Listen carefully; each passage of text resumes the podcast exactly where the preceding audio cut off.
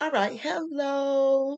Uh, this podcast is for the second Get Your Life in 90 course. Uh, it started yesterday, um, July 6th, and it goes to October the 6th. Throughout this Get Your Life in 90, we will be reading How to Eat to Live by the Most Honorable Elijah Muhammad, book one and book two.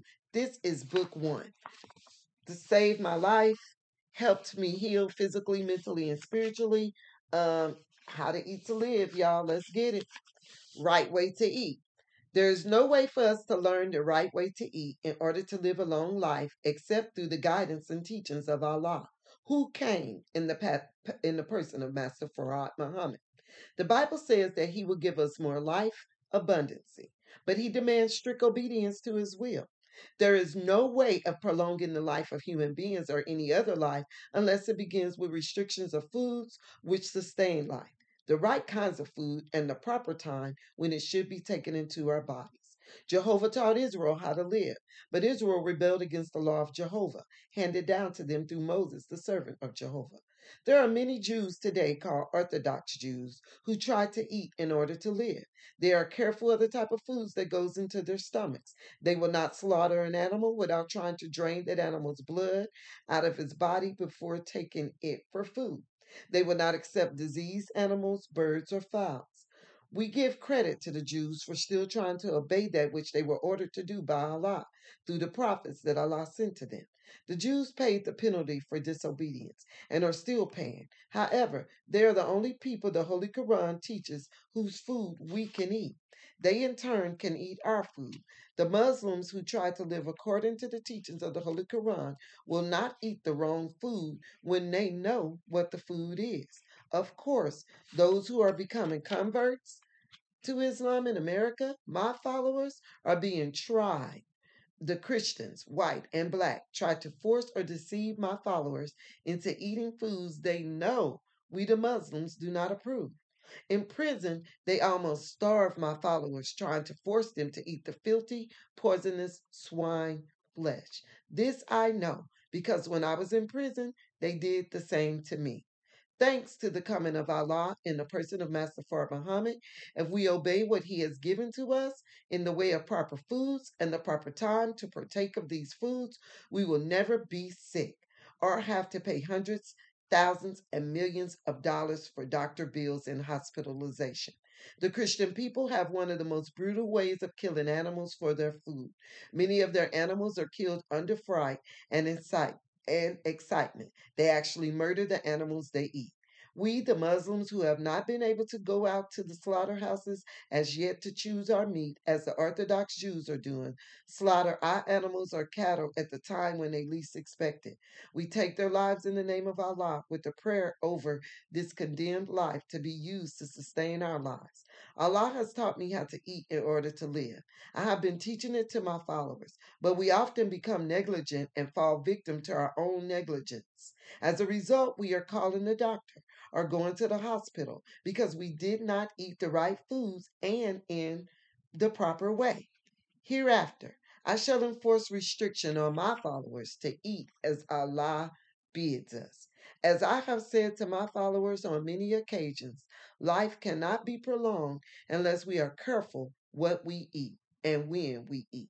The foolish ideal of eating three or four times a day and all between meals is like the poisonous swine who never has any regular eating habit. Even a dog will not eat when he is full most of the time. The hog, however, swallows as long as he can and then regrets that he can't keep swallowing. He will crawl into his food and wait until he can swallow some more. He is so greedy, he won't leave his food. Vegetables. Virtually all vegetables are good to eat except collard greens and turnip salad. The roots of turnips do very well, but not the salad. Cabbages are good, especially the white head, but not the green leaves. Cauliflower is a really fine vegetable, but take away the green leaves. There are a lot of other good vegetables that have been grafted from original vegetables through some of, of the grafted vegetables. Though some of the grafted vegetables are not good to eat, do not eat the vegetable called kale. Eat some spinach, but do not become a habitual spinach eater. Eat um, rutabaga a little every now and then. You may eat as much garlic and onion as you like, but no sweet potatoes and no white potatoes. Sweet potatoes were never good for any human to eat. They are good for hogs, but not for you. White Irish potatoes are good for people who live in frigid zones, a staple food for such as Europe, Northern America, and Canada. But potatoes and rice are too starchy for you and me. They laden, laden us with too much starch and fat, which are friends to diabetes. Sweet potatoes are full of gas. Do not eat them. There, there are many more vegetables you will find edible or forbidden to eat in this book. If you like, write me for information on other vegetables not mentioned here. Peas. Allah forbids us to eat peas. He consider, considers most peas fit for cattle and herds of animals, but not for the delicate stomachs of human beings. No black eyed peas, field peas, speckled peas, or red peas, or brown peas. Do not eat the split peas you find in the store. Peas, collard greens, turnip greens, sweet potatoes, and white potatoes are very cheaply raised foods. the southern slave masters used them to feed the slaves and still advise the consumption of them. Most white people of the middle and upper class do not eat this lot of cheap food, which is unfit for human consumption. All right, we're going to stop there um, at vegetables, which told us some vegetables that we should not eat. I will say them again. Vegetables that we should not eat, and these are collard greens, turnip greens, but you can eat the roots of the turnip, so the turnips. Cabbage are good, but not the green part. Eat the white head. Cauliflower is good, but take off the leaves. Do not eat kale. Eat plenty of onions and garlic, all that you want. Do not eat sweet potatoes, it's full of gas. Do not eat white potatoes or rice, they're full of starch and it uh, gives us diabetes.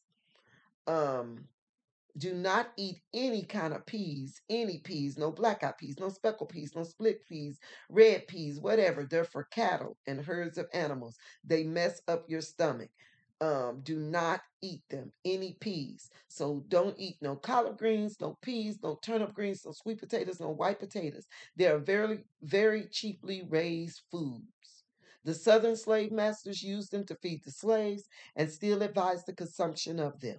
Most white people of the middle and upper class do not eat this lot of cheap food, which is unfit for human consumption. Okay, what did y'all get from that? Please keep an open mind. Um, I'm a follower, so I don't have to go back into the research, but I have done research. So if you want me to give you the research, I will give you the research, okay? Thank you.